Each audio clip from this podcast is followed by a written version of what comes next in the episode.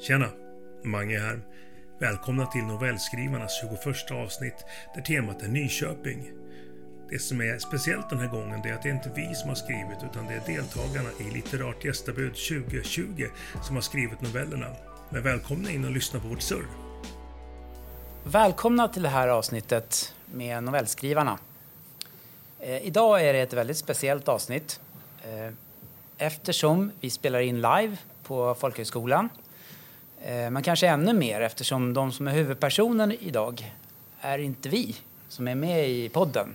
Det är vi som brukar skriva texter som vi diskuterar. Mm. Men den här gången så är eh, huvudpersonerna de som har varit med i den här novelltävlingen för vuxna. Där temat har varit Nyköping. Så det vi kommer att göra är att vi kommer att läsa upp fyra av de här texterna. Eh, och det är inte nödvändigtvis de, bland dem är inte nödvändigtvis de tre texter som har vunnit. Men fyra texter som vi själva var och en har valt att läsa, läsa upp. Och så ska vi också prata lite, lite allmänt om det här temat. Mm. Och jag som pratar nu, jag heter Jörgen Leidebrandt. Ja, jag som sitter bredvid Jörgen här till vänster som ni inte kommer se för ni lyssnar kanske på det här och det heter Magnus. Och jag som sitter mittemot Magnus heter Henrik Eriksson. Hej Henrik. Hej. Och jag som sitter bredvid Henrik heter Lotta Fagerholm. Hej Lotta. Hej. Ja. Det som är så roligt, vi har fått in så många roliga och bra bidrag. Alltså, ja. Vi var ju lite oroliga innan. Kommer vi få in så många bidrag? Precis. Och faktum är att det såg mörkt ut när det var ungefär en vecka kvar. Ja, då, då, var det, jag tror det var sju bidrag. Ja, sju stycken. Jag tänkte att det här ja, det är väl okej, men inte så jättebra. Mm. Men till slut så landade vi på 23 stycken bidrag. Mm. Det rasslar in. Det, det tror jag är rätt bra faktiskt. För första gången. Ja. Ja, för det är faktiskt första gången. Första gången. Eh, i Litterart att vi är med och att det är en podd så här. Eh, så att det är ju helt nytt. Så jag tycker att vi får vara jätteglada för alla de bidragen som vi har fått. Och, och inte minst nöjda med kvaliteten. Ja. Precis. Det har varit eh, ett nöje att sitta och, ja, faktiskt. och faktiskt småskratta och, och, nästan i vissa fall grina lite när det har varit lite mm. sorgligt som i en del fall. Och så där. Att det, det har varit högt och lågt. Det har det varit riktigt bra faktiskt. Och sen är det ju så roligt med Nyköping som tema. Vi lever ju och bor här och man har fått andras bilder av vår gemensamma hemstad. Och det mm. tycker jag har varit jättekul. Absolut, från, från olika temperament. Så, ja, perspektiv. Ja. Olika perspektiv på stan verkligen. Och, och, det är väldigt många olika Nyköpingsplatser som eh, seglar förbi de här texterna. Ja, man skulle kunna vandra runt hela Nyköping med hjälp av de här novellerna. Ja, men så är det. Hamna, hamna i ån också om man har otur. Ja, ja. tydligen. Vi kanske ska berätta lite om, ja. om eh, hur det var formulerat den här tävlingen. För det, mm. det är också, vad det kommer för bidrag beror ju på hur man formulerar reglerna. Och eh, det var så att man skulle skriva två sidor. Eh, det, det skulle handla om Nyköping på något sätt. Men vi sa ju inte att det måste vara en novell. Det skulle lika gärna kunna vara ett kåseri eller ett utdrag ur en roman. Mm. Men så var det i alla fall formulerat. Ja, en text om Nyköping, eller i Nyköping på något ja. sätt. Mm. Ja. Ehm, och vi kanske då ska... Vad har vi för relation till Nyköping? Mm. Ehm, ehm, ska du börja, Jörgen? Ja. ja eh, jag är ju en av de här inflyttarna till Nyköping. Vi är väl ganska många. Eh, och eh, jag kommer ihåg när jag och min fru var här. Jag tror att det var våren 2013 det var innan vi flyttade hit. Det var på våren eh, och vi gick ut med Nyköpingsån förbi slottet där och ner mot hamnen. Och det, det var så himla vackert. Alltså vi tyckte att den här stan vill man ju bo i. Liksom. Dessutom tyckte vi att Nyköping verkar ta tillvara på sin historia väldigt mycket. För det fanns många såna här skyltar om historien och sådär. Och vi hade bott i Nynäshamn förut och vi tyckte de inte var bra på det. Så att det blev faktiskt så att vi flyttade hit. Eh, Eh, i början av 2014 tror jag det var. Men är det inte roligt att du är en av dem som gick på reklamen? I tunnelbanan? Ja, i tunnelbanan, det skulle jag ju säga också. Ja, säg det, säg det. Hade, vi hade ju dessutom sett reklamen i Stockholms tunnelbana. Ja. Och så kom vi hit och tyckte att den bilden blev lite bekräftad på den här promenaden längs eh, Nyköpingsån. Ja. Och så flyttade vi hit och det var väl helt okej. Okay. Men eh, de första, första åren i Nyköping så var kanske intrycket lite att eh, Alltså himla varm stad var det här kanske inte. Människor var ju lite sådär inbundna och buttra. Det var inte helt självklart att man hälsade på varandra på gatan och sådär fast man jobbar på samma ställe och sånt. Så det första intrycket var nästan så här att ja, men det här kanske var lite kall stad med lite Stockholmskomplex. Det skar sig lite kanske? Med, med, ja, det skar sig nog med den där drömbilden i tunnelbanan. Ja, blå, blå vindar och vatten. Ja, bo ensam i Nyköping såg det inte på. Men nu känner jag att jag är inne i den tredje fasen. Ja. Då, då jag verkligen tycker väldigt mycket om den här staden igen. Fast alla illusioner är borta. Liksom. Ja. Det är en mellanstor svensk stad och det finns väldigt mycket bra här och det finns en hel del som inte är bra. Men hur länge har du bott där då? Eh, och då är det väl i eh, drygt sju år. Sju år? Ja. ja. Ja, men det är en ansenlig tid. Ja. Ja, ett hundår. Ja. Du då, Mange? Jag? Ja, men jag tillhör ju samma skara som, eh, som Jörgen gör. Jag är inte härifrån. Eh, jag, är, eh, jag har väl gjort nästan en full cirkel nu kan man säga. Jag föddes i, i Stockholmsområdet. Flyttade 42 mil sydväst om, om huvudstaden Åmål. Jag hamnade i Åmål. Huvudstaden Åmål? Ja, men det är huvudstad i, i Dalsland faktiskt. Ja, Residensstad. ja, nej, men det, jag fick växa upp på landet helt enkelt. Det var min, min mammas val. Eh, och sen så vände jag tillbaka hit efter universitetstiden när min, nuvar, min fru då, eh, fick jobb här efter sin eh, slutförda examen. Så jag hamnade här tack vare min fru Jenny. Då. Eh, och jag har bott här sedan 2002. Så att... Och jag vet inte, jag hamnade ju i jobb direkt så jag hann aldrig upptäcka Nyköpingsborna överhuvudtaget förutom på arbetsplatsen. För när man är nyutexad från universitet eh, och är ny anställning så har man inget liv på ett tag. Så att eh, jag, jag missade ju eh, den eh, kylan i Nyköping. Så att eh, man umgicks med arbetskamrater och sen så hade man, eh, hade jag ska säga, eh, små, små barn vartefter som tog upp all min tid igen. Så att eh, jag vet inte. Jag tycker Nyköping var varmt när jag klev ut i det ungefär 2010 kanske.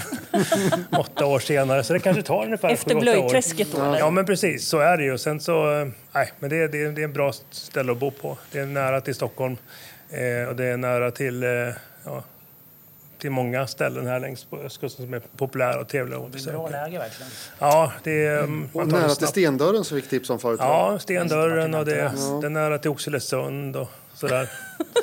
om man vill åka dit och se på kranar och sånt där. Men, Nej, men, det, är, det är lite ställe. kul att vi sitter här på varsin sida här nu. Ja, det är vi mot er. Ni, ni, är ju inflyttade, ja. vi är ju liksom eh, infödda. Ja. ja. Berätta.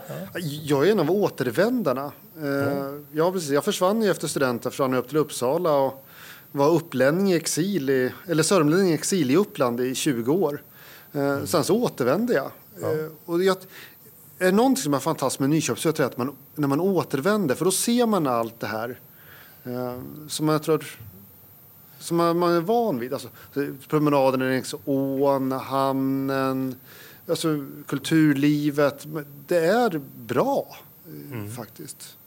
Eh, ja. Så måste jag säga. Det är väl så det funkar kanske. Du Lotta, du också? Ja, jag är ju född och uppvuxen här i Nyköping. Eh, Höglundavägen bodde vi först. Sen var vi en av de första faktiskt som flyttade ut på det då nybyggda området Arnö. Så dit flyttade vi 1981. Eh, och eh, det var bland de första. Mm, ja, och det var verkligen en leråker och det var ju som att bo på landet. Alltså nu är ju det där nästan i stan ju. Mm. Så att eh, eh Ja. Sen efter gymnasiet så var jag som dig. Då bodde jag ju utomlands och pluggade på olika universitet på olika ställen. Sen bodde jag i Stockholm i en herrans massa år. Sen flyttade vi tillbaka, jag och maken och vår dotter. Typ 2009 kanske. Mm. Och jag kan inte tänka mig att bo... Eh, jag brukar säga det att det är lite roligt. Jag har ju stått i Stockholms bostadskö i snart 30 år och kan ju då när som helst få ett förstahandskontrakt i Stockholms innerstad om jag vill. Mycket jag skulle aldrig flytta dit. Så att jag tänker väl att dottern kanske vill ha det där kontraktet någon gång. Men jag vill inte bo i Stockholm igen. Nej. Perfekt i Nyköping. Härligt. Mm. Ska vi gå in på det vi ska komma hit för egentligen? Här nu? Ja, men då gör vi väl ja. så att vi läser upp eh, våra favoriter att läsa upp kan man säga. Det betyder mm. som sagt inte att det är bland de tre bästa, men våra favorit upp, att läsa upp. Mm. Och pratar sen utifrån den texten. Kanske vi kommer in lite på de andra texterna också. Mm. Men det är Henrik som börjar. Ja, och jag har valt en novell, för det här är en novell, eh, som heter Folkungavallen av Magnus Hasselblad. Eh, och jag har valt det för att han med väldigt stor känslighet och humor skildrar de första trevande stegen i kärlek och relationer. Eh, och Hasselblad har också en väldigt stor eh, närvaro i sin berättelse. Han gestaltar verkligen och har en känsla för de små detaljerna. Men nu till novellen Folkungavallen. Jag hade laddat i flera dagar. För mig själv har jag spelat upp scenariot om och om igen. Tänkte ut vad jag skulle ha på mig, vad jag skulle säga, hur jag skulle både se både intressant och lagom obarnslig ut. Exakt hur jag skulle hälsa på henne och om hon i så fall skulle verka lika förtjust som hon gjorde när vi möttes i korridoren de senaste veckorna. Eller ännu hellre, som när vi hade nästan kysst varandra, på riktigt alltså, utanför fritidsgården den här fredagen. Det var fumligt och osäkert och dessutom hade tandställningarna gjort själva manövern lurig. Vi hade liksom hakat ihop, men vi kunde ändå skratta lite blygt åt eländet. Sen så hade det varit en enda lång ivrig vänta för mig. Kanske för att börja skaffa en flickvän. Tanken svindlande, men kändes också så självklar. Som om allt nu gick enligt plan skulle vara exakt det vad som var på gång. Till Henk och Mange hade jag förvisso berättat att det i princip redan var klart. De hade lyssnat storögt på mina utförliga beskrivningar om hur man bäst kysser kvinnor. Kanske tänkte att jag överdrev en aning. Men eftersom de själva var fullständigt okyssta så var det inte i position att ifrågasätta nästan någonting som inte hade att göra med Commodore 64. Träslöjd eller Drakar och Demoner. Det här med kärlek och relationer var nu mitt inmutade område och jag njöt av att ha ett sådant försprång. Vi kan väl ses på Folkungavagnen på lördag. Min brorsa spelar match klockan 11. Hade stått på min lapp som var instucken i mitt skåp. Malin hade skrivit den till mig och det var uppenbart att hon verkligen ville att jag skulle komma dit. Det var därmed uppenbart att hon kände sig redo för att ta vår gryende kärleksrelation till ytterligare en nivå. Helt offentligt och utanför skolan skulle vi nu träffas, kanske hålla varandra i hand, köpa en påse godis och gemensamt avnjuta division 5-fotboll. Vuxenlivet hade aldrig mer känts åtkomligt eller så nära och jag kände mig mer än redo för denna nya tillvaro. Kvällen innan hade jag svårt att somna.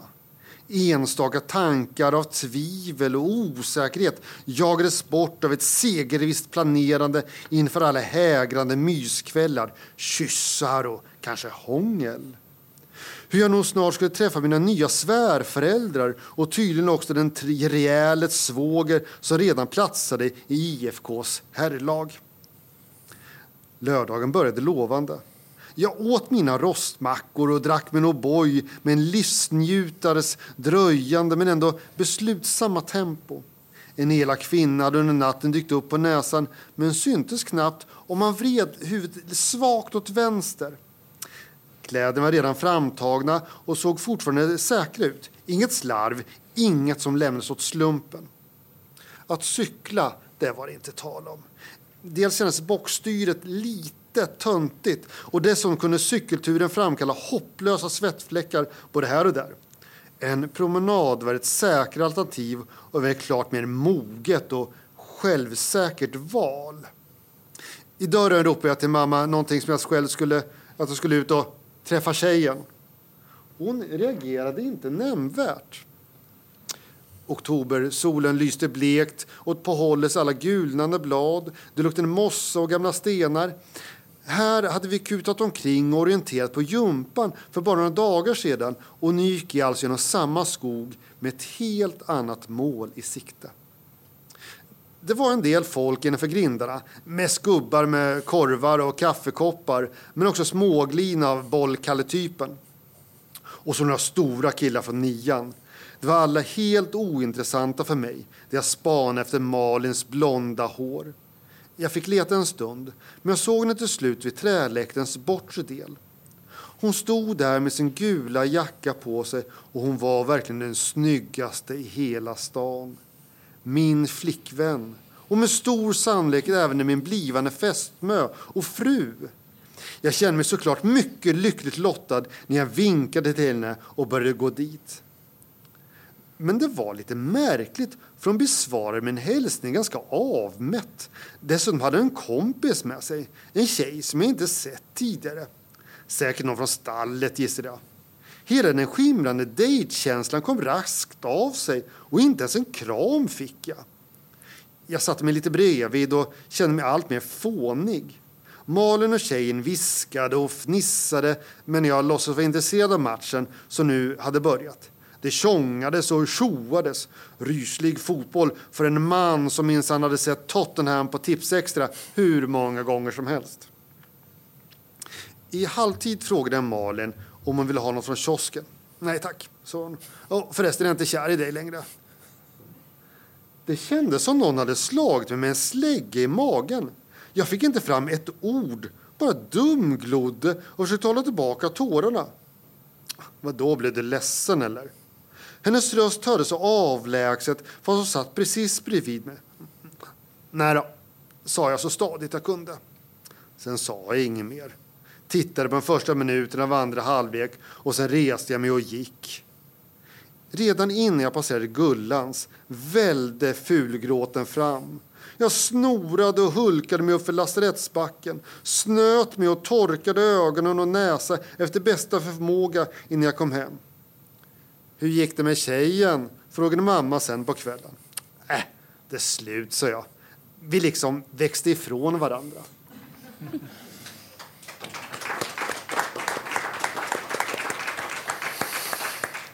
Perfekt novellslut det där. Alltså. Ja, eller hur? Punchline. Det är slutet som så, sitter som en fläskläpp. Och man kan ju så väl känna igen sig. Ja. i den där fulgråten och, och en kärlek som inte är besvarad. Ja. Och, och, och, var han kär i henne eller var han kär i idén om henne? Det är lite oklart också. Mm, ja. Mm, mm. ja, den där på något sätt eh, till självförtroendet som är liksom uppblåst. Han vet det själv på något sätt. ja, ja. Sen så blir det så smärtsamt när det liksom krockar mot verkligheten. Ja, vi liksom växte ifrån varandra. Ja. mm.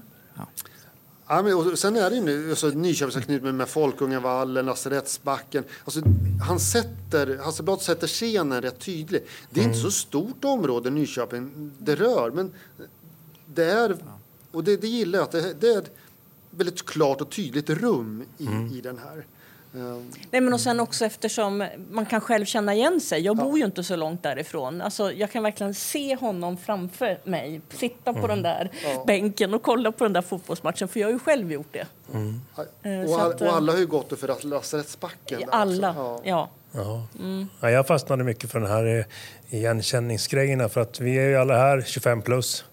um, 26 max right. år är vi. Ja, jag är alla, ja, ja, men precis. Och det är just det där med att eh, för hans kompisar som inte hade tjejer, de hade sin eh, Commodore 64 och, och så vidare och, och, och Drakar Demoner. Det här är ju tidigt 80-tal. Det här utspelar sig. Eh, typ Stranger Things för de som är eh, yngre idag. Då. Det tyckte jag var kul. Det var det roligaste av alltihopa, tyckte jag, just den biten. Och sen ja. slutet då när nej, vi har vuxit ifrån varandra i en kärlekshistoria som faktiskt inte överhuvudtaget existerade egentligen. och sen det där bockstyret, det hade ja, man ju själv. Och man blev helt lam i ryggen. Det var ja. ju så jäkla obekvämt att cykla Och sen hade hon en gul jacka. Det är väl ingen som har gula jackor? Nu? Det var väl 80-tal också? Va? Ja, ja, ja, Greta har väl det, men är inte det en regnjacka då? Ja. Oh, det kanske är. Ja, men det, var, ja, men det, Man kan säga den neonfärgen. Så, ja. ja, men det, det, den var bra. Mm. Jag tyckte den var skön. Just den lappen i skåpet, det är också en tidsmarkör. Ja, verkligen. Idag handlar det om att man drar en, sån här, en snap liksom. Och så, mm. ja, Folkungavallen. Mm. Eh, så att mycket sånt där som var tilltalade oss som läsare. Ja, division 5-fotboll också. Ja, eller hur? Det, det, det är en riktig höjdare. Ja, det är bra. Det är en fin, fin eh, berättelse. Och bra läst, Henrik. Ja.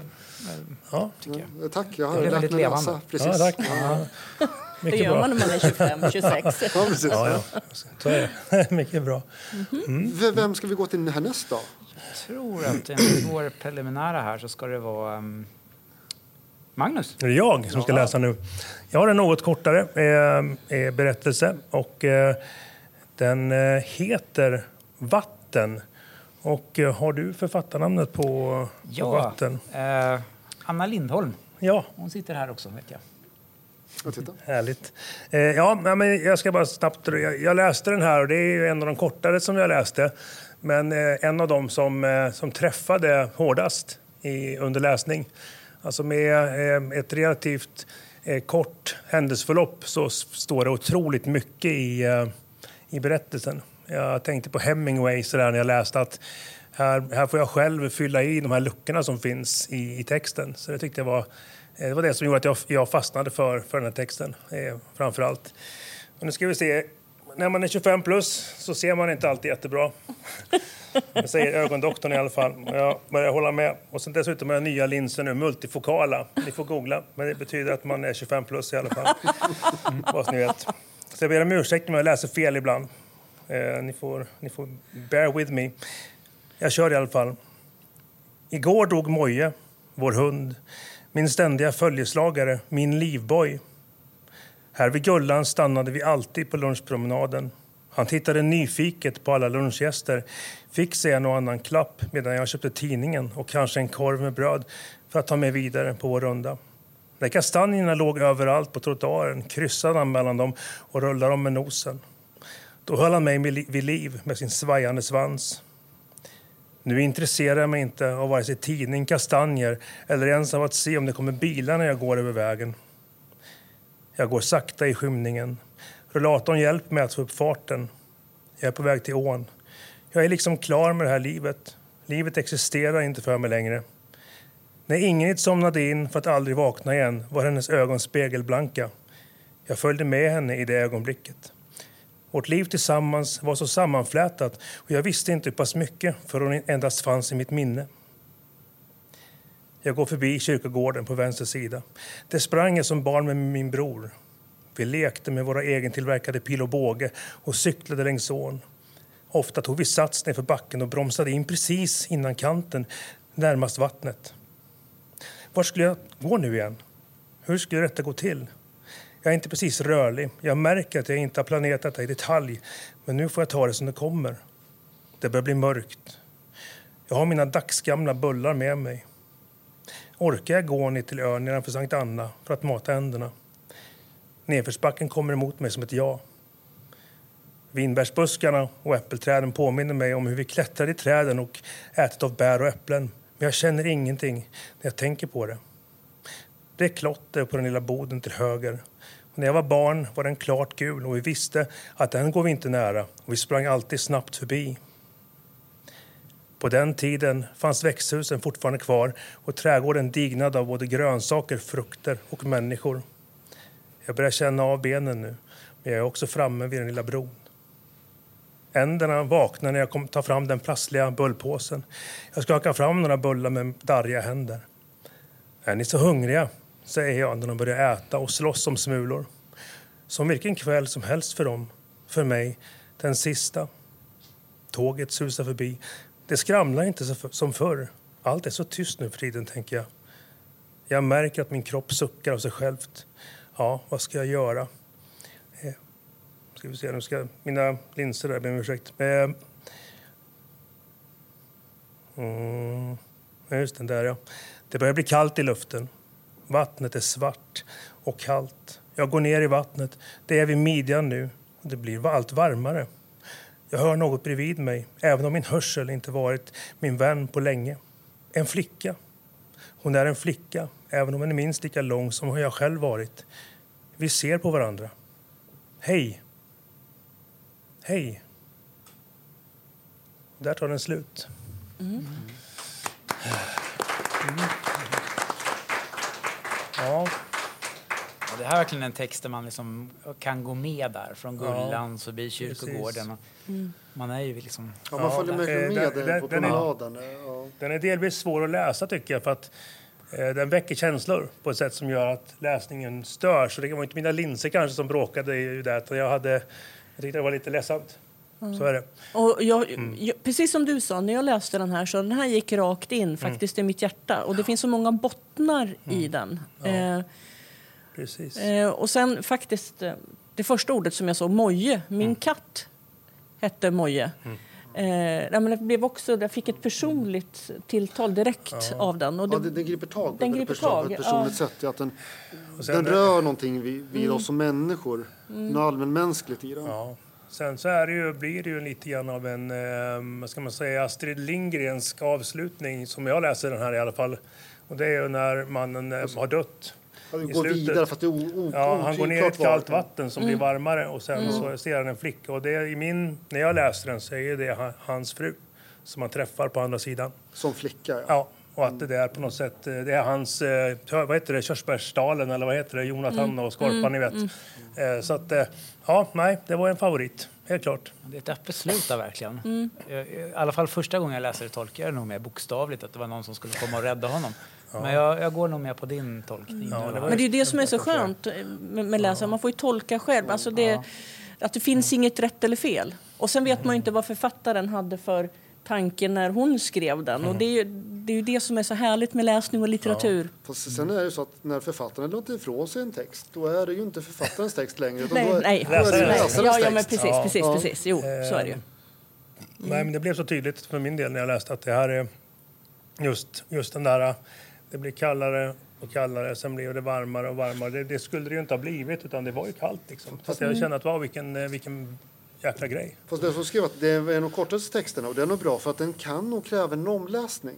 Ja, jag läste den flera gånger. Ja, alltså den är inte så där att det inte att man omedelbart, utan det här mm. kan kräva vad, vad, vad, menas och så, mm. och så, och så återvänder och Det kan man göra för den är inte längre så. Nej, och det, det som jag tycker är så häftigt med den här det är ju det att precis som Hemingways eh, avskalade eh, berättarteknik med isberget med 10 ovanför och allting under så är det här, vi får ju veta att det är en man som har eh, hans liv går, den här korta mm. texten, hela, hela livet får vi veta. Och, ja, delvis såklart. Men det är mycket som man får tänka själv och kan fylla i liksom, vad har hänt under de alla, Jag tänker med ett halvt papper snarare än Hemingway. Ja, men, jo, men, precis. Och det är i längd, helt klart. Ja, men, men även, i, även i teknik. Ja, ja. ja men precis det också. Att man får veta det som står på själva den här pappersbiten ja, som personen tittar på. Mm. Eh, nej, det är, ja, det är häftigt hur man kan gömma så mycket historia i så lite text. Det är fint också att, att han har ju haft ett ganska långt liv, kan man ju anta. Men att minnena är kopplade till platser såklart i mm. Nyköping mm. som han går förbi. Mm. Han kopplar upp sig mot liksom, jag går förbi mm. massor med gånger, lilla, olika stadier i livet. Ja, och det är, Ja, precis. Det där som, som kan få en del linser att strula det är ju det där att när man inser att, att det, det, han, han, han märker, eh, mannen, att eh, det som förr skänkte honom så mycket glädje på, på, i sitt liv, det ger mig ingenting nu. Mm. Jag är klar med detta liv. Ingenting av det som förr gav mig glädje ger mig någonting. Det, det är det som man säger att döden kan komma som en gåva. Alltså som en befrielse. Att det inte, livet är en gåva. Men även så här, avslutet kan mm. en gåva. Ja. Mm. Men det är lite ja. spännande för de texterna vi har fått in är ju så himla olika. Och jag mm. att nu är det min tur att läsa. Mm. Eh, och den här texten som jag ska läsa ler man den är rolig. Mm. Eh, så att gå från allvaret så ska vi få, tror jag ni kommer le och skratta en del. Det är en text som är skriven av Katarina Bruselius. Är hon här idag? Nej.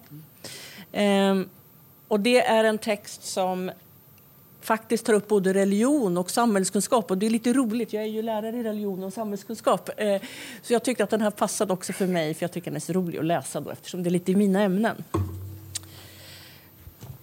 Den heter En dag står Jesus på torget i Nyköping. Trötta människor på väg till jobb och skola stannar upp och stirrar. En del gör korstecknet, andra knäböjer. Men de flesta står bara där och vet inte riktigt vad de ska göra. De under 20 år som knappt vet vem Jesus är filmar och diskuterar om man kan ta en selfie tillsammans med snubben i vitt som lyser så onaturligt starkt. På sitt kontor har det sävliga norrländska kommunalrådet med partitillhörighet S just startat sin dator och sippar nu på en kopp kaffe utan mjölk. In genom dörren kommer hans bestämda sekreterare. Hon har andan i halsen och är dagen till ära klädd eh, i en blus med brun-orangea höstlöv. De matchar gardinerna från 60-talet i kommunalrådets rum. Jesus är på torget! Ropar hon nästan i falsett. Men vad säger du? säger kommunens starke man. Jesus! Hur är det möjligt? Han sätter ner koppen och försöker undvika att spilla ut det varma kaffet över skrivbordet. Varför skulle Jesus komma till Nyköping? frågar han. Det finns ju så många torg att välja på i världen. Det kan hon inte svara på. Hon stirrar bara på honom. Och då vet han att det är allvar, för hon har alltid svar på allt. Kom och titta själv, säger hon och går fram till fönstret. Men det här var konstigt, mumlar han när han fått undan de dammiga gardinerna och ser vad alla andra som samlats på torget ser. Är det där Jesus? Vad gör han här? Och vad mycket folk! Han måste medge att mannen på torget är väldigt lik de bilder han minns från skolböckerna i religion. Kan han ha en lampa som lyser upp han sådär? säger han och tittar på sekreteraren. Jag vet inte, säger hon. Jag vet inte vad jag ska tro. Några minuter senare är kommunalrådets rum fullt av röster. Alla pratar i munnen på varandra. Till slut stoppar den respektingivande ekonomichefen fingrarna i munnen och busvisslar. Alla tystnar. Förstår ni vad det här betyder för kommunen? säger han. Det här är så stort så det går inte att räkna i pengar. Turistchefen, som också trängt sig in i rummet, nickar så intensivt att hon håller på att ramla framlänges. Men är inte det här tokigt att Jesus bara dimper ner här en vanlig tisdag? säger kommunalrådet. Hade det varit bättre på en onsdag då? säger en lustigkurre mitt i högen av människor som nu samsas om utrymme och syre i hans rum. Har någon pratat med kyrkan? Frågan svävar över allas huvuden och stiger upp i taket likt en heliumfylld ballong. Kyrkan? Ingen har tänkt på kyrkan. Ekonomichefen harklar sig och ögonlocken blinkar frenetiskt över dollartecknen som lyser där bakom. Ja, ska vi inte tänka lite först och lägga upp en strategi? säger han och ser mer manisk ut än vanligt. Vi vill väl inte förlora en sån här, sån här, ja vad ska man kalla det, bra affär till kyrkan? De klarar aldrig att ta hand om en ikon som Jesus, det begriper ni väl? För 2000 år sedan kanske. Fast han dog ju den gången. Men nu, nej. Kyrkan kan inte äga Jesus idag. Det förstår väl vem som helst som är insatt i ekonomi och marknadsföring. Turistchefen nickar och tittar på kommunalrådet som kliar sig i håret. Men tänk om det inte är Jesus då? säger turistchefen. Äh, det spelar väl ingen roll, säger ekonomichefen. Vem det än är där ute, så bara chansen att det är Jesus kommer att leda till en massinvasion av turister. Människor som vill flytta hit. Vi är utvalda. Gud har skickat sin son hit. Förstår ni inte? Det spelar ingen roll om det är Jesus eller inte. Bara att det kanske är han som står på vårt torg kommer leda till att vi blir en ny viktig plats att räkna med. Det här är hur stort som helst. Men varför hit? Kommunalrådet har svårt att släppa detta. Att Jesus har valt den här lilla mellansvenska staden av alla ställen på jorden. Betyder detta att de är utvalda eller kanske är det ett syndens näste som behöver räddas från ondskan? Tankarna far som pingpongbollar innanför hans panna. Migränen är nära och han känner att han längtar efter en vanlig tisdag då nästan ingenting händer. Vassa klackar skär i tystnaden som nu uppstått när ingen riktigt vet vad man ska göra. Det är oppositionsrådet från Moderaterna som kommer in med bestämda steg. Har någon pratat med mannen som står på torget? frågar hon och spänner ögonen i dem. Det har ju ingen tänkt på. Måste de göra det? Kan han inte bara stå där ute och få vara, ja, vad han nu är? Någon måste ta reda på vad han vill, säger hon och blicken landar på kommunalrådet. kommunalrådet.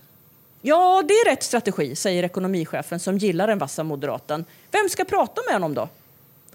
Du måste gå ut och prata med honom. Tänk, tänk, om det är en skojare, det kan ju dra ner hela Nyköping, att vi är en samling idioter som tror att Jesus står på vårt torg, säger moderatledaren och rättar till sin knytblus. Samtidigt ropar sekreteraren i snabbtelefonen att både Expressen och Aftonbladet söker någon som kan bekräfta att Jesus är där. Kommunalrådet svettas. Oj, oj, är det redan ute, tänker han. Så snabbt alla nyheter färdas numera. Kunde inte mannen där ute valt Oxelösund istället? Eh, vad pratar han för språk då, tror ni? Är det hebreiska? Han tittar ut över församlingen. Testa med engelska, säger ekonomichefen. Eller, han kan väl alla språk om det verkligen är Jesus? Ja, jag, jag går ut nu då, säger kommunalrådet och börjar plocka bland sina papper. Han längtar efter en cigarett för första gången på 20 år. Eller en snaps, något som kan lugna nerverna. Då ringer telefonen. Hans privata mobil. Det är inget nummer han känner igen. Efteråt kan han inte förklara stämman som talar i ljud. Nej, efteråt kan han inte förklara varför han svarar. Det kan ju vara någon från pressen, någon som han avskyr. Stämman som talar i luren är så djup att han aldrig har varit med om något liknande. Och när han hör frågan från mannen i luren dras hans blick uppåt mot den himmel som finns där någonstans utanför, ovanför taket. God morgon. Jag undrar om du har sett min son.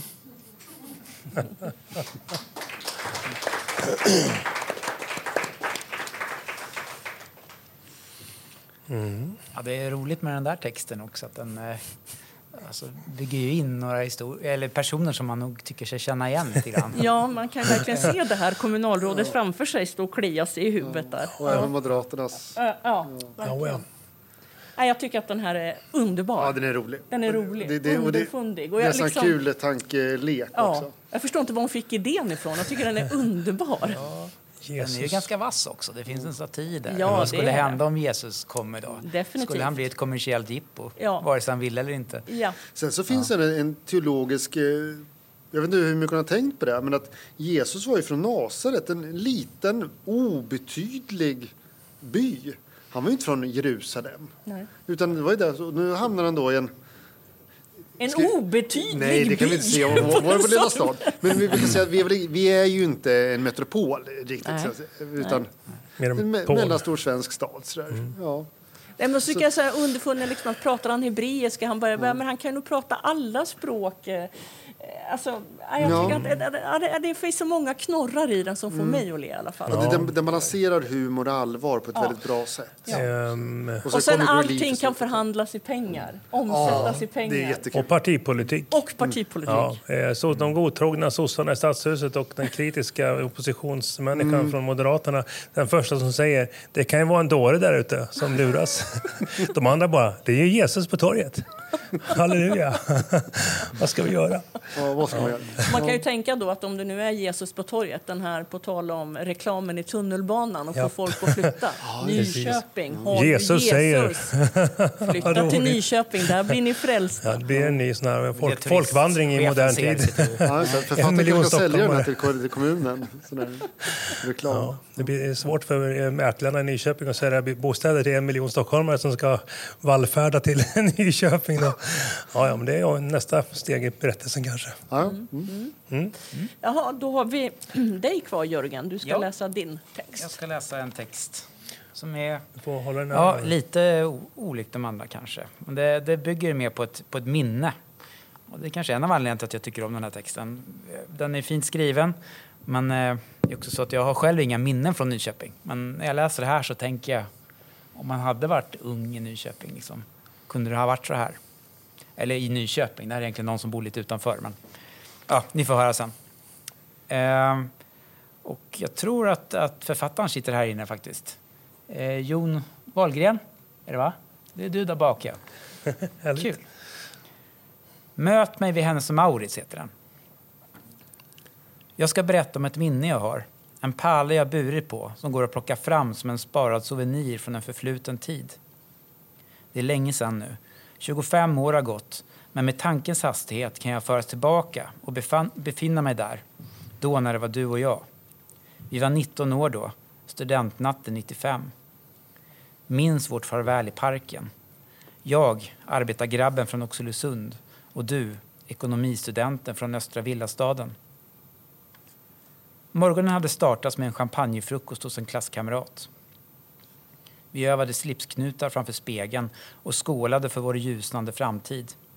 I varje fall inbillade vi oss att fröjdas i ungdomens vår.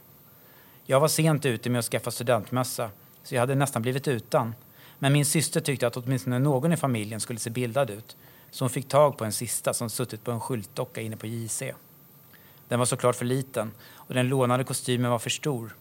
Det hela måste ha sett för anskrämligt ut. Jag tog emot mitt avgångsbetyg från Isbergsgymnasiet gav min klassföreståndare en fumlig kram. Sedan sprang vi ut och kastade våra vita mössor i luften. Nu skulle livet börja. Men det fanns också ett vemod över det hela. Ovissheten över framtiden. Den kunde sikta som ett mörkt moln borta vid horisonten i den annars så sköra junidagen. Jag bodde i ett litet rum hos min syster då, med hennes man och två barn. Min mor hade flyttat upp till Norrland för att bo med sin ungdomskärlek i gruvsamhället Malmberget och min far hade jag inte mycket kontakt med. så mottagningen blev väldigt enkel hemma hos henne. Dock skulle vi denna natt åka ner till Tyskland och till vår kusin som bodde i München. Så planen var att hämta upp mig klockan tre på morgonen i Teaterparken. Kvällen kom och jag och mina vänner tog bussen in till Nyköping för att fortsätta den största händelsen i våra liv. Men hälften av oss kom inte ens till stan. I höjd med en av Svenssons bygghandel gjorde polisen razzia och beslagtog alla alkoholhaltiga drycker de kunde hitta. Satte upprörda studenter på vändande bussar och de överförfiskade i fylleceller. Vet inte varför myndigheten valde att slå till så hårt mot ungdomarnas mest minnesvärda natt. Men de kanske ville undvika bråk och förekom situationen genom att helt enkelt låta bruksortens söner fara hemåt igen. Jag klarade mig dock med en hårsmån eftersom jag smet ut längst bak när tumultet uppstod. Vår decimerade skara fick ladda om för att ha kul. Vi hade inget att dricka, men allt att vinna. Så vi hoppades på att kvällen skulle bli ihågkommen hur som helst ändå. Vi tog oss till vallarna framför Nyköpings hus och hälsade på vänner vi hade i grannstaden. Kvällen var kall och fuktig, så försökte väl tigga till oss så mycket alkohol vi bara kunde för att behålla värmen i bröstet innanför våra tunna kostymer. Gick vidare till torget, men där kokade stämningen utav fylle och bråk. En kille satt på trapporna till stadshuset och blödde kraftigt från ögonbrynet. Ett gäng satt runt honom och försökte stoppa blodet när hans överman slet sig loss från en klunga och sparkade honom i huvudet. Vi gjorde bäst i att vända håll och gick ner för Västra Storgatan istället. Det var då jag såg henne, Frida, tjejen jag kollat in tidigare. Vi hade setts på träffen, på Gripen till simpartyt och på någon efterfest då vi småpratat lite över en delad cigarett i en villa vid lasarettsområdet på andra sidan järnvägen. Nu stod hon med ett gäng tjejer utanför Kullbergs bokhandel och hon såg mig också. Först tittade jag bort av ren reflex eftersom hjärtat hoppade över ett slag. Men sen tittade jag tillbaka. Då möttes våra blickar återigen. Jag nickade lite försiktigt men försökte ändå se tuff ut och hon besvarade nicken med ett leende. Hennes blonda, vågiga hår var uppsatt i knut och hade en handväska slängd över axeln på sin gröna bolero. I övrigt var hon klädd i vitt. Jag gick vidare, ville inte gå fram men önskade att få träffa henne senare på kvällen. Utanför Åhléns mötte vi några av vännerna vi tidigare skilts ifrån vid polisrazzian. De hade delat på en taxi in och var nu beredda på att fortsätta festandet. Vi slog gemensamt följe mot teaterparken. Det delades frikostigt ur en flaska whisky på vägen ner och någon i gänget lät en cigarr gå laget runt. Men jag ville inte dricka så mycket mer. Vågade inte riskera att bli omhändertagen av polisen när jag hade en tid att passa. Väl framme var det endast något lugnare än stöket uppe på torget. Men mörkret i parken var förblindande trots den ljusa sommarnatten. På grund av de höga träden som skuggade marken fick man gå på igenkända röster istället för ansikten om det var någon man ville prata med. Det gick trots allt att urskilja några par som stod och hånglade vid fontänen. Ett gäng jagade några stackare mot bussterminalen och några stod och bröt arm i statyn över Birgit Kullberg och hennes hälsande hand. Vi bestämde oss för att gå till Vipsgrillen för varsin hamburgare. Ville vi överleva den här natten vore det nog bäst att fylla på våra tomma magar. Jag bad de andra gå i förväg, var tvungen att gå in i en pissoar som stod placerad precis innan övergångsstället från parken. Eller runkhytt, som någon skrivit på dörren till den med en svart spritpenna. När jag klev ut trampade jag snett mot en trädgren som låg på marken och jag höll på att ramla. En röst höjdes och skar genom mörkret. Hallå där! Den kvinnliga polisen kom från ingenstans och förde upp en ficklampa i ansiktet på mig. Jag kisade och satte upp handen framför den brännande ljuskäglan. Hur mår du egentligen? frågade hon barskt samtidigt som hon förde ner min hand och ställde mig i ljuset under en gatlampa. Jo, det är lugnt, sa jag. Försökte berätta om grenen jag snavat på. Men frågorna haglade om vad jag hade haft för mig under kvällen. Hur mycket jag druckit och var jag kom ifrån. Jag sa att jag var tvungen att befinna mig här i parken tills klockan tre, för då skulle min syster komma och hämta mig för vår färd mot München. Det kändes som att jag bönade och bad, men ännu en polis kom fram och skulle precis till att visitera mig när Frida dök upp från ingenstans. Han är med mig, sa hon. Och konstaplarna verkade gå, gå på det, trots att hon uppgav en helt annan historia än vad jag sagt. Vi klarade oss undan med en tillrättavisning. Att om jag så gjorde minsta felsteg fanns ett möte med en kall galonmadrass istället för en varm bil mot Tyskland. Vi kunde andas ut. Jag tackade min räddare i nöden med en kram och sedan rökte vi varsin cigarett på en parkbänk längs mittgången. Hon frågade hur jag haft det sen sist och pratade lite smått om hur resten av sommaren skulle se ut. Det var ju ingen lov längre för min del. Snarare kastad rakt ut i arbetslöshet. Men Frida skulle sommarjobba på Hennes och Mauris för att sedan flytta upp till Stockholm och fortsätta plugga på Handels. Hur kunde du hitta mig? Jag följde efter dig, ville träffa dig, är ju lite kär i dig, sa hon med ett leende och tog ett nytt blås på cigaretten. Jag fnissade till och sa väl lite blygt detsamma med blicken fäst på cigarettglöden som jag nervöst askade hela tiden. Är det sant att du ska åka till Tyskland eller var det bara något du sa? Nej, det är sant, sa jag. Vi åker nu klockan tre. Vi tittade gemensamt upp mot den digitala klockan och temperaturmätaren som var fäst vid taket på fastigheten mitt emot oss. Det var en kvart kvar. Jag tog ett bloss och blåste ut röken mot den ljusa stjärnlösa himlen. Så hur länge blir du borta? En vecka typ. Vi ska göra lite annat också. Skulle du vilja ses efteråt? Eh, ja, visst gärna. Om mitt hjärta tidigare hoppat över ett slag så gjorde det nu frivolter inuti bröstkorgen. Kom förbi efter jobbet någon dag så kan vi hitta på något. Jag kan vänta utanför. Okej, jag kommer någon dag då. Vi reste oss, gav varandra en kram där i dunklet under linden. Jag blundade och drog in hennes doft, kände hennes anhämtning och världen omkring oss försvann en aning, som om allting tystnade och stannade upp när våra läppar möttes. Kände hennes svala hud mot min och smaken av hennes tunga fyllde min mun. Vi kunde stått där i en evighet, hon och jag. En röd Volvo svängde in på Fruängsgatan och ställde sig vid restaurang Balkan, Balkan. De är här nu, sa jag och våra fingrar tappade sitt grepp. Möt mig vid Hennes och Maurits, ropade hon när jag sprungit en bit. Aro, jag möter dig. Frida stod kvar i parken med händerna om remmen på sin handväska. Jag hoppade in i baksätet där två små barn redan somnat i sina stolar. Bilen gjorde en U-sväng och jag vände mig om, höll kvar min blick så länge jag kunde urskilja henne bland mängden av ungdomar tills hon var försvunnen och uppslukad av folkmassan. Har du haft det bra då? Syrran vände sig om från passagerarsätet där fram. Jo, det var bra. Jävligt bra faktiskt. Vi for iväg över viadukten och tog E4 söderut när solens första strålar förgyllde gryningen. Jag var på väg och jag hade klarat mig. Lutade mig tillbaka, blundade och log. Hon var borta, men för min inre blick fanns hon kvar. Kvar tills jag somnade. Mm.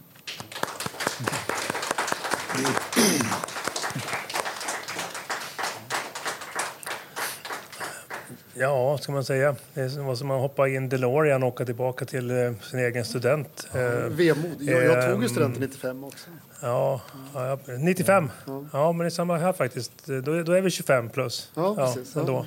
Det är skönt att veta. Man Nej, men det, det är verkligen så. Tillbaka, man slängs tillbaka i den här det här myllret av tonårshormoner och, och sånt där som sitter. Champagnefrukosten och Visserligen hade vi väl alla, alla studentmössor som satt någorlunda bra, sådär, men det var ändå liksom väldigt Och till sin Gripen-festerna, vi som här, ja. alltså, och de, alla de där... Och, ja, och mm. Balkan. Och, ja, ja. Och, mm. Var det pizz, pizzahaket där man köpte? Ja, liksom, eh, ölhak. ölhak. ölhak.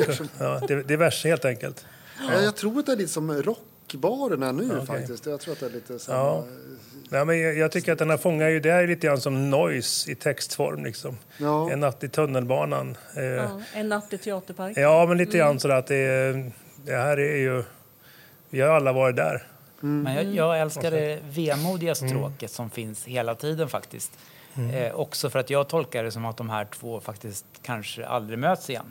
Eller det blir ingenting av det. Alltså, den heter Möt mig vid Hennes och Maurits och, och sista raden i novellen är att hon fanns kvar tills jag somnade. Mm. Men den här liksom på ett sätt livsavgörande natten och kvällen och det här mötet mm. kanske mynnar ut i ingenting. Nej, och sen, sen, sen skildrar ja. han ju så tydligt också att det är sån, eh, liksom, olika samhällsklasser där. Hon, eh, Östra Villastaden, hon ska läsa på Handels, han kommer liksom från Oxelösund, verkar ju ha dålig ekonomi liksom och säger att han ska ut i arbetslöshet. Det är ju liksom två olika världar som... Det är 95, det är 90-talskrisen är ja, igång. Precis. Mm. Så att jag är nog inne på ditt spår också. Att jag är inte säker på att de, de kommer att leva helt skilda liv sen. Mm.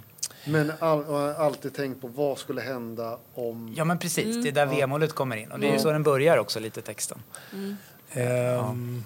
Ja. men det, är kul att, vi, att, texten är så pass träffande att, att vi börjar fundera i termer av hur går det sen? För det betyder att då har ju texten lyckats i mm. uppsåtet att vi ska känna någonting för huvudpersonen. För det är ju som jag ser eh, litteratur överhuvudtaget, om det är dikt eller vad det nu är, eh, så ska ju jag känna någonting för det det handlar om.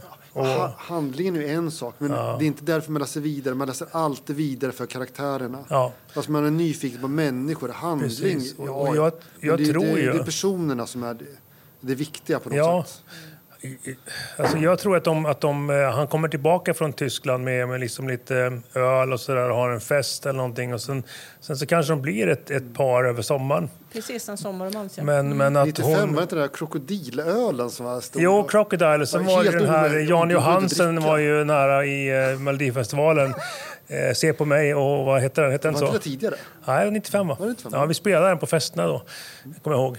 Det var en stora Jan grej. Johansson. Mm. Mm. Se på mig, heter den inte så? Se på mig. Ja, vi, vi kan, ska vi sjunga det? Nej, vad skojar, vi ska inte sjunga. Nej, eh, i alla fall. Eh, Däremot ska vi nog eh, eh, ja. knyta ihop säcken här, tror jag. Ja. ja. Och nu är det ju väldigt många texter man skulle vilja läsa ja. upp här. Och egentligen flera texter som man skulle vilja ha på de tre första platserna. Ja, det var tufft. Men det blev ju ett litet urval. Jag tycker de här texterna vi har läst upp nu också speglar lite att det finns flera texter som är åt samma håll. Liksom. Mm. Det speglar bredden tycker jag.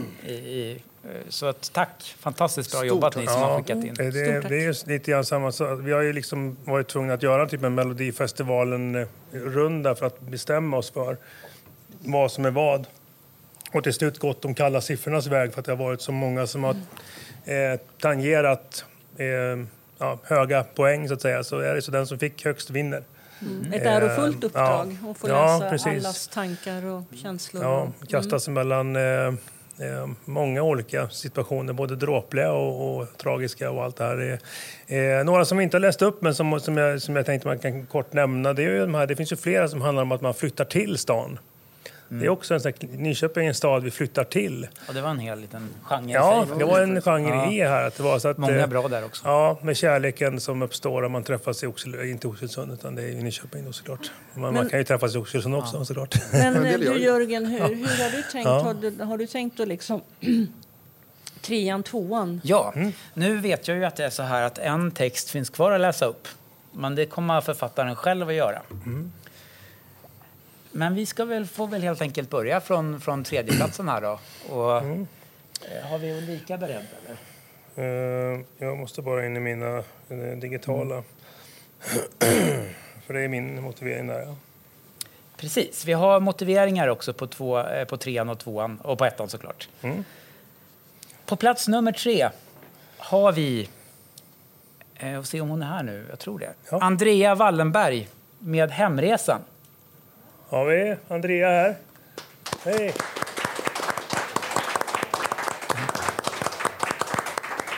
Ja, eh, härligt. Vi, vi varken eh, high-fivar eller eh, annat, utan vi... Jag går in i bild. Eh, ja.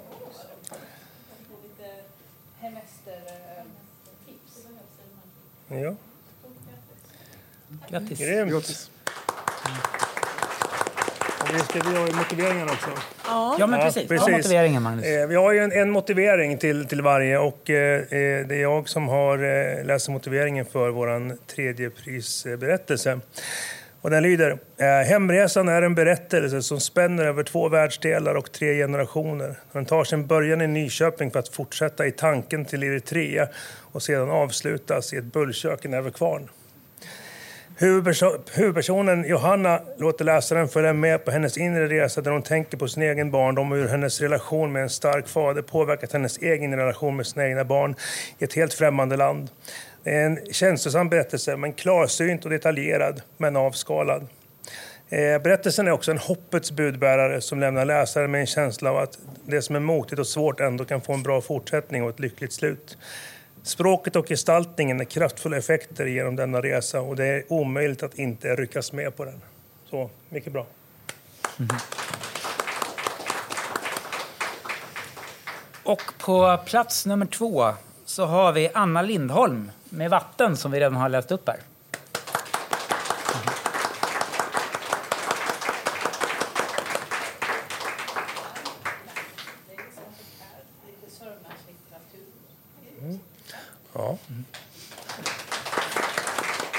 Tror jag att det är Lotta som har ja. motiveringen. Jag har motiveringen här eh, till den här fina texten. En eftertänksam och vemodig text som gränsar till det poetiska. Vatten är en text som på samma gång skildrar djup kärlek och sorg men där även hopp och längtan ryms. Mm. Mm. Tack.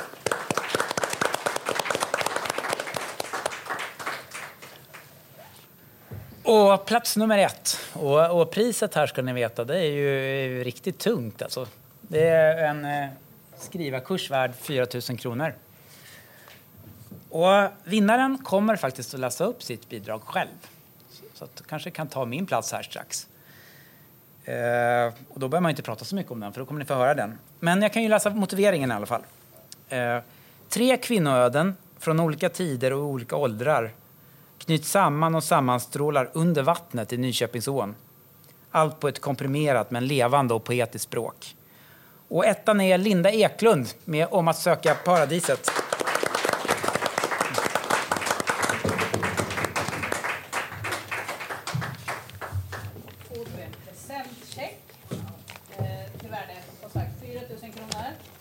Ehm, och det motsvarar en kursavgift på en skrivarkurs.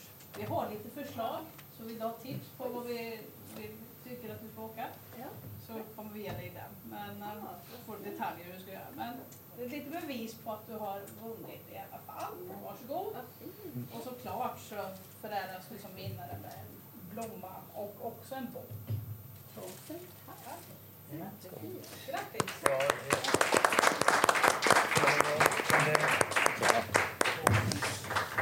Jättefin text. Men du kanske kan sätta dig här då och, och läsa upp din text?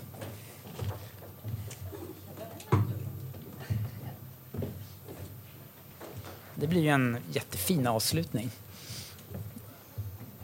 När författaren själv läser upp sin egen text här. Ja, absolut.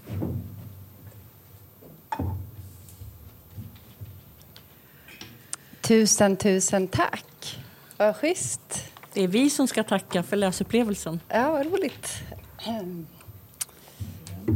Tack.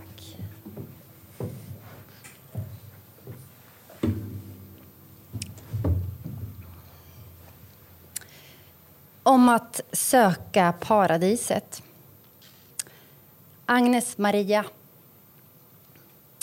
Stark var vårfloden men eh, dopet skulle ske i ån. Pastor Stenström ändrade inte vad han hade bestämt. Inte i denna fråga och inte i någon annan heller. Denna höst, året 1884, skulle kyrkan stå klar, modern och med dopbassäng. Men det var nu, i brusande, forsande, mörkbottnade mars, som dopet skulle ske.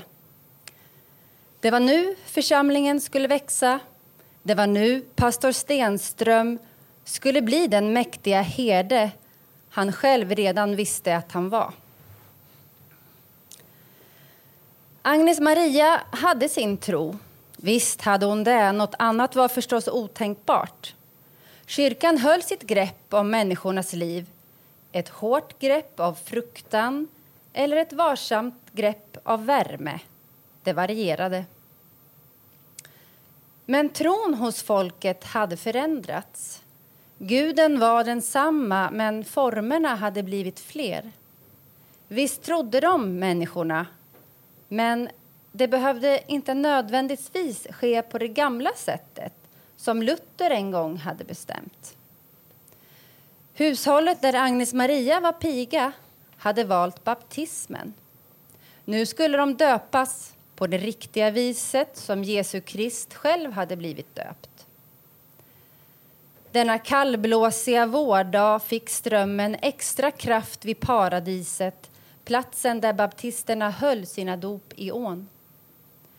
Vattnets ursinniga virvlar sög ner all bråte som kom i dess väg. Löv, pinnar, en gren som blivit benvit efter en lång färd med skavande strömmar mot sig.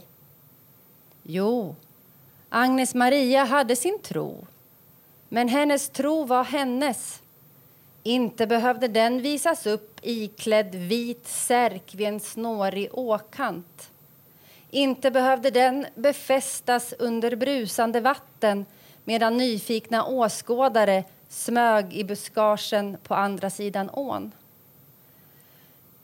Men det var husfolket hon lydde och deras tro var hennes. Det var väl enklast så. Hon fann sig i det. Vid strandkanten stod de, huttrande men samtidigt fyllda av Andens värmande kraft. Snart var de välsignade själar. Snart var församlingen större, liksom pastor Stenströms makt. Benen hade ingen känsel när det var hennes tur. Hon kände inte den gyttjiga botten, inte stenarna som med strömmens kraft blåmärkte hennes vader.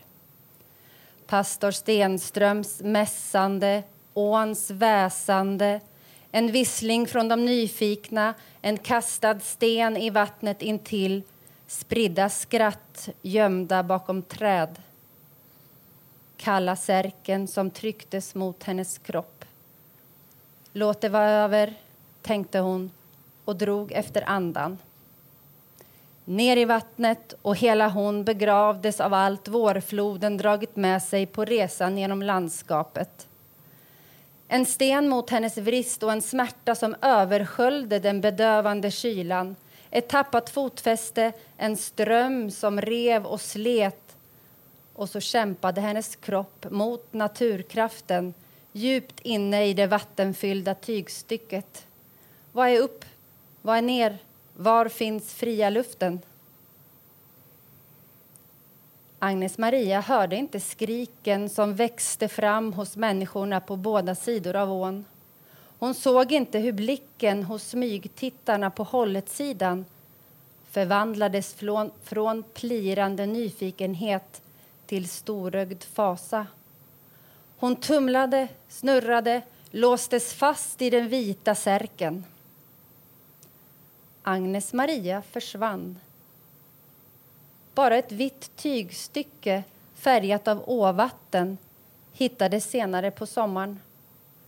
Fastkilat vid åkanten under en trästam vilken makligt sträckte kronan över den lummiga ån som beskedligt sökte havet. Inger. Kvart över sju. För ynkligt vilken vuxen människa gick och la sig så dags? Inte Inger i alla fall. Hon trädde fötterna i tofflorna och svepte sjalen om sig, greppade rollatorn med seniga nävar och gick ut, ut i sommarkvällen. Inte var det deras fel, det visste hon ju. De där rara människorna som pysslar med henne. De kunde ju inte hjälpa att de skulle få husets alla åldringar i säng på samma gång. Vilken omöjlighet. Så ibland blev det läggning kvart över sju. Tid för en barnunge, muttrade Inger på gångvägen längs ån. Kvällen var augustifuktig. Värmen från dagen hängde kvar i luften och sällskapade snart med diset i svackorna ner mot vattnet. Ja, Just så mycket vatten var det förresten inte. Torkan gnagde på åbanken som visade stenar och torra sprickor. Någonstans nere på stan stojades det. Musik och avlägsna skratt väckte minnen. Vilka augustikvällar hon haft genom åren. Vilka festligheter på dansbanan uppe på hållet var de hade dansat, hon och Sven-Erik. Hon hörde dragspelet, fiolen, Tiljornas knarr och Sven-Eriks mjuka röst. Vill Inger bli min tro? Det skulle göra mig så hjärtans glad. Om hon ville. Hon var hans och han var hennes. De var varandras i 72 år.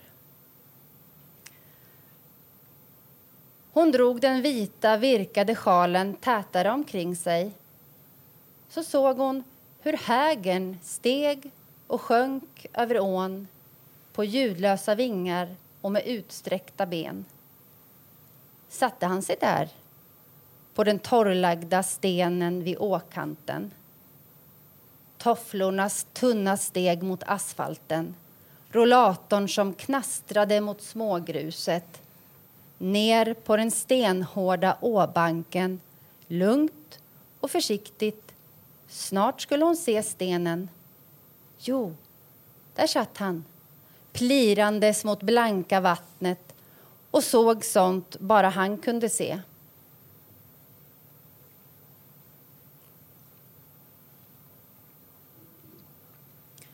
Ögonblicket senare gled hjulen undan. Händerna grep hårdare om handtagen och Inger gled, hon också, ner i det vatten som var kvar av en nästan uttorkad å. Hägen lyfte från stenen och skrek. Johanna. Fan också, så jävla fan! Ursinnigt trampade Johanna på cykelvägen över hållet mot stan. Så jävla uppfuckad i huvudet hon var. Hon hade ju bestämt sig. Hon skulle inte hänga med Mema och hålla på med hennes skit fler gånger. Och likt förbannat var hon här nu. På väg till Mema för att hämta mobiler och lämna dem till någon jävla snubbe i bryngan. Så jävla typiskt också att Mema och hennes brudar snodde och gjorde skitjobbet medan någon glidare sålde vidare. Varför i helvete gick hon på det här igen? Igen! Sommaren hade börjat bra. Hon sommarjobbade på Ica Oppeby och hängde inte så mycket med Mema. Hon hade bestämt sig. Hon skulle sluta störa sig, sommarjobba, tokplugga för att få betyg och sen dra. Utomlands. Bort. Iväg. Men så, hon visste inte varför. Hon visste verkligen inte alls varför. Så började hon ta sovmorgnar och sjukanmälde sig när Mema ringde. Sen sket hon i att gå till jobbet och det blev ännu en galen sommar med Mema. Hon var så jävla dum i huvudet.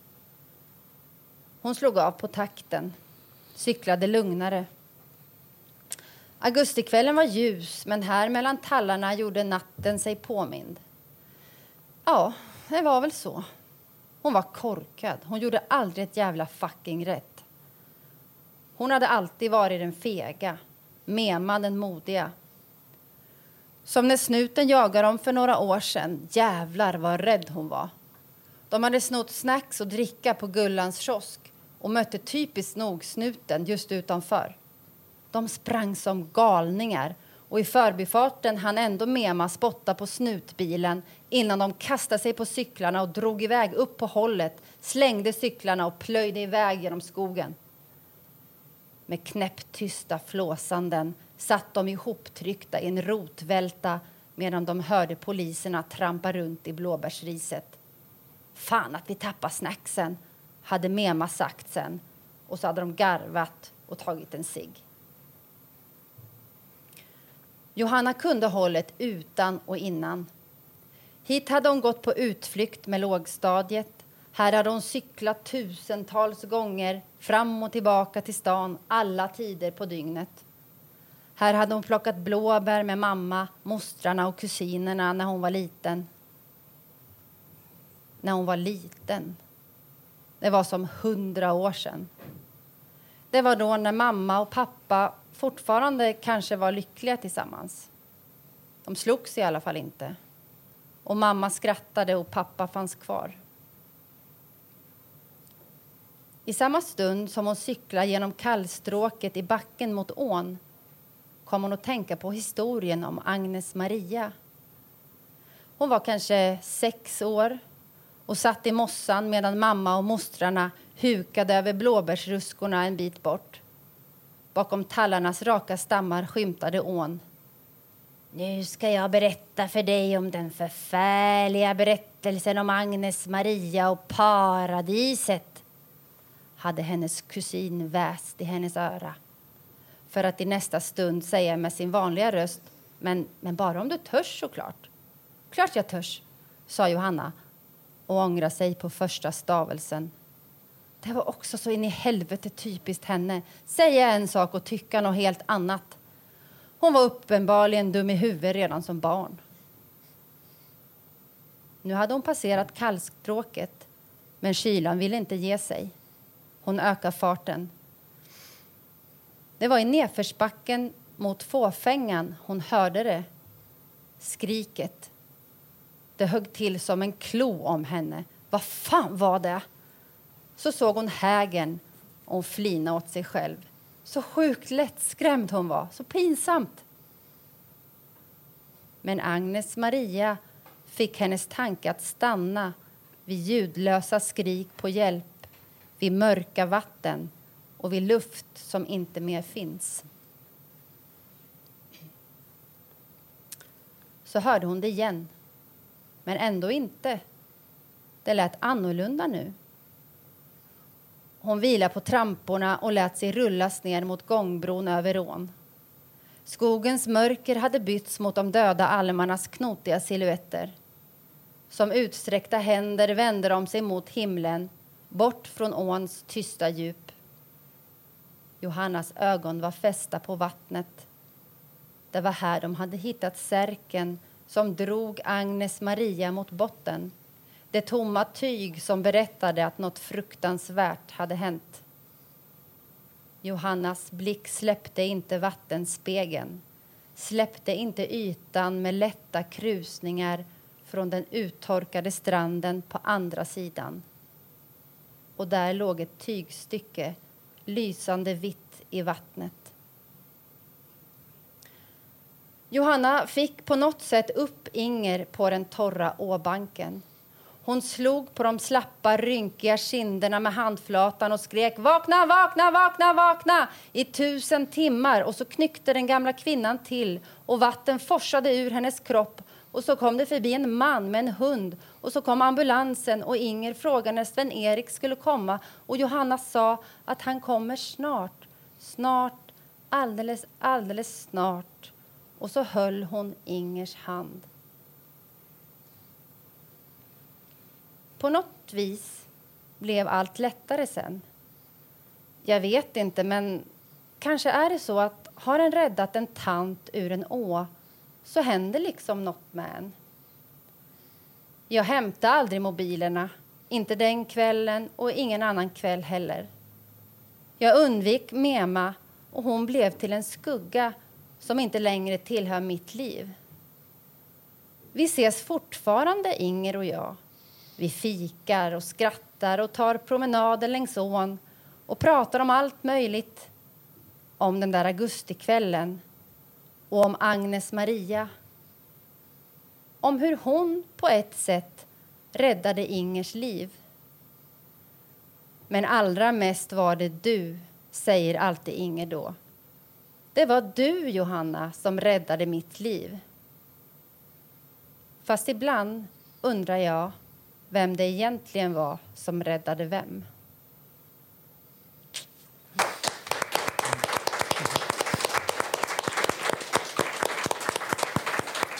Jättefint läst också där, att du hade olika röster för, för alla tre kvinnorna där. Liksom. Det, det funkade jättebra. Ja, tack. Och snyggt tack. ihopknutet där på slutet verkligen. Mm.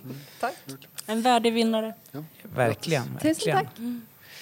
Mm. och med det så avslutar vi i alla fall vår podd ju. Det gör vi. Ja, det gör vi. Uh, och den får ni gärna lyssna på. Uh, dels det här avsnittet, om men sen så kommer det. Ja, precis. Och sen kommer det fler avsnitt. Och det finns gamla avsnitt att lyssna på också. Yes. Precis. Ja. Du har lyssnat på det 21 avsnittet av Novellskrivarna där temat var Nyköping och det var tävlande i vår novelltävling för litterat Gästabud 2020 som stod för texterna. Nästa gång så kör vi ett nytt tema och då är det våra egna texter och det är Lottas tema Lättja som står på, ska man säga, bordet. Men eh, vi hörs väl när det är klart någon gång i november. Ha det gott tills dess. Vi hörs. Tja!